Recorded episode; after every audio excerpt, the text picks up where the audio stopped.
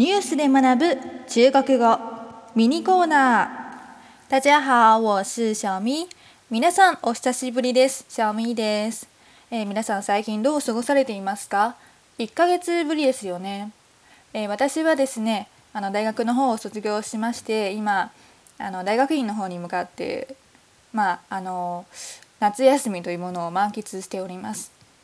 で、学生の皆さん、私の番組を聞いてくださっている学生の皆さんもいると思うんですが、やっぱり夏休みとなるとまとまった2ヶ月の時間があるということで、いろいろとね、自分を挑戦したくなりますよね。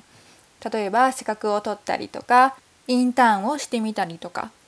今年の夏、私はですね、やっぱりまず自分の中国語力がどれぐらいかを試したいということで、中民尊研というものにエントリーしました。中民尊研っていうのはどういうものかというと、台湾人向けの、中国語力を測ろうっていう感じの検定なんですね。だから一般の中国語検定とか中国語テスト、能力テストみたいなよりかは難しいというものが特徴なんですけど本当に難しいんですよね。で、私がエントリーしたの、いろんなレベルがあるんですけど、私がエントリーしたの上から2番目ぐらいのやつで、でもこの前なんか試しに小テストを受けてみたら、いや、あなたはこのままでは受かりませんみたいなこと言われて、やばいってなって、もうね、お金も払ったのにそれはないやろうって思って、今猛勉強してるんですけど、中国語。ただいつも通りニュースを見て、そこから成語とか四字熟語とかを学ぼうっていうのはやっぱりちょっと堅苦しすぎるかなと思って、最近からですね、何か面白い中国語のドラマないかなと思い始めて、いろいろ探ってみたんですね。実は私、これまで中国のドラマとか台湾のドラマってあまり見たことなかったんですよ。で、なぜかというと、やっぱりエピソード数が多いなっていう印象があって、例えば大陸のドラマってなんか余裕に30話ぐらい超えてるじゃないですか。で、私のような半分ぐらい見たらすぐに飽きるみたいな人間にとっては、30話あるのはすごい多いように思えちゃうんですね。しかしですね、そんな私でも20話以上見れたという、奇跡的なドラマが最近見つかりましたので、今回のミニコーナーではそのドラマのことを皆さんにちょっとだけ紹介して、で、そのドラマの中で私が学んだ単語の一つというものを紹介して終わりたいなと思います。その奇跡的なドラマの名前はズバリ御赐小仵作です。低予算で有名な中国の時代劇ドラマですね。おいおい、低予算ドラマかよ、そんなんしょぼいキャストしかいないじゃんって思う方いらっしゃるかもしれません。確かにこのドラマ、知名度の高い人気スターは全く出てこないと言ってもいいでしょう。配信前の宣伝活動もろくに行われなかったせいで、スタートを切ってから著名度というか、注目度というものはあまり高くなかったようです。しかし、そのよく練られたストーリーが非常に面白いという口コミが徐々に広まったおかげで、だんだんと、注目度というものは高くなっていきまして、最終的には中国のテンセントの方でトップ3に入ったほど、そして再生回数も3億回を突破したということで、かなり低予算なのに人気作というね、奇跡のようなドラマになっています。では、このストーリーでのし上がったといえる御赐小仵作、その肝心のストーリーはどういうものでしょうか。それを簡単に紹介したいなと思います。主人公は仵作、つまり検視官です。この検視官、または法医というんですけれども、日本のドラマに詳しい方はアンナチュラルというね、何年か前のドラマで法医というものがどういう仕事なのか、知っている方もいらっしゃるかもしれません。簡単に言うと、検視官とはその名の通り、死んだ方の、お亡くなりになった方の、遺体を調べて死因とかを探るというような仕事ですね。その検視官の古代中国バージョンというものが仵作というものです。主人公の女の子、楚楚は代々仵作を生業とする家で育ちました。祖父も父も兄もみんな仵作です。自分も立派な武将になりたい。そう思った楚々は、当時の首都、世界最大の都市であった長安を訪れます。このドラマの時代背景は唐の時代になっているので、唐の時代の首都といえば長安なんですね。そこで楚々は武将考核、武将の登用テストですね、を受けます。その武将の登用テストで、なんと楚々はまだ未解決事件だった遺体の死因を突き止めちゃうんですね。それを見たのがこの難問を出した張本人、安郡王の蕭景瑜です。この蕭景瑜、三法司という部門を管理している偉い役人さんなんですね。三法司ってどういうことなのと皆さん思われるかもしれません。三法司の日本語は三法司と言いまして、司法事件を担当する部署と考えてもらって構いません。傷害事件や殺人事件、そういった重大な事件を取り扱い、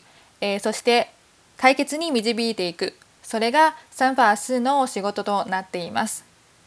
そこで普段仕事をしている蕭景瑜は、この楚々のですね、とても卓越した検視の能力を買って、彼女をそばに置くようになります。一人は検視の天才、もう一人は推理の逸材。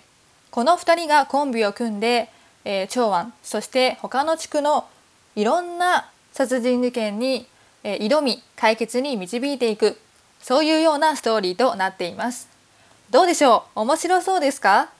私が説明するとね、面白いものも面白くなくなっちゃうので、もう自分で調べて見てみてください。きっと私が今説明したものよりも断然面白い物語になっているはずです。じゃあこのドラマのおすすめポイントは何なのかと言いますと、やっぱりいろんな要素があるということにつきますね。どういうことかというと、推理あり、笑いあり、涙あり、そして恋愛ありということで、何でもありという福袋のようなこの言い方悪いんですけど、福袋のような、ドラマとなっています。なのでぜひ、興味がある方は見てみてください。あと恋愛ドラマに興味ないよっていう方もこのドラマなら、ちゃんとね最後まで見れると思います。私がそういう人種なんで恋愛嫌だなって思ってるんですけど、このドラマは恋愛要素はかなり薄くて、しかも後半にしかないので推理パートの方が多いんですね。だから推理ドラマとして、見ていただけるといいかなと思います。ぜひぜひ、ご覧になってみてください。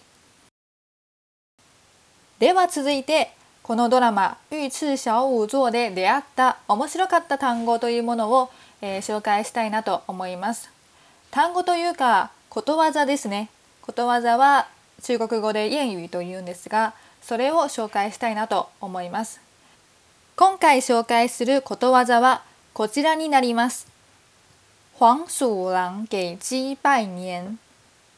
黄鼠狼給鸡拜年。です。これどういう意味かと言いますと、まず日本語のね直訳の方を出しますね。日本語の直訳はこうなっています。イタチが鳥に新年の挨拶をする。なんとも奇妙なシチュエーションなんですが、皆さんこれどういう意味か当てられますか？まずは中国語の解釈からいきましょうか。いつも通り、今回も教育部の重編国語詞典修訂本というウェブサイトの方から一部を引用しています。黄鼠狼喜食鸡，故黄鼠狼给鸡拜年，比喻人不怀好意、别有居心。日本語訳はこうなります。イタチは鶏が大好物ですから、イタチが鶏に、新年の挨拶をするというのは、人が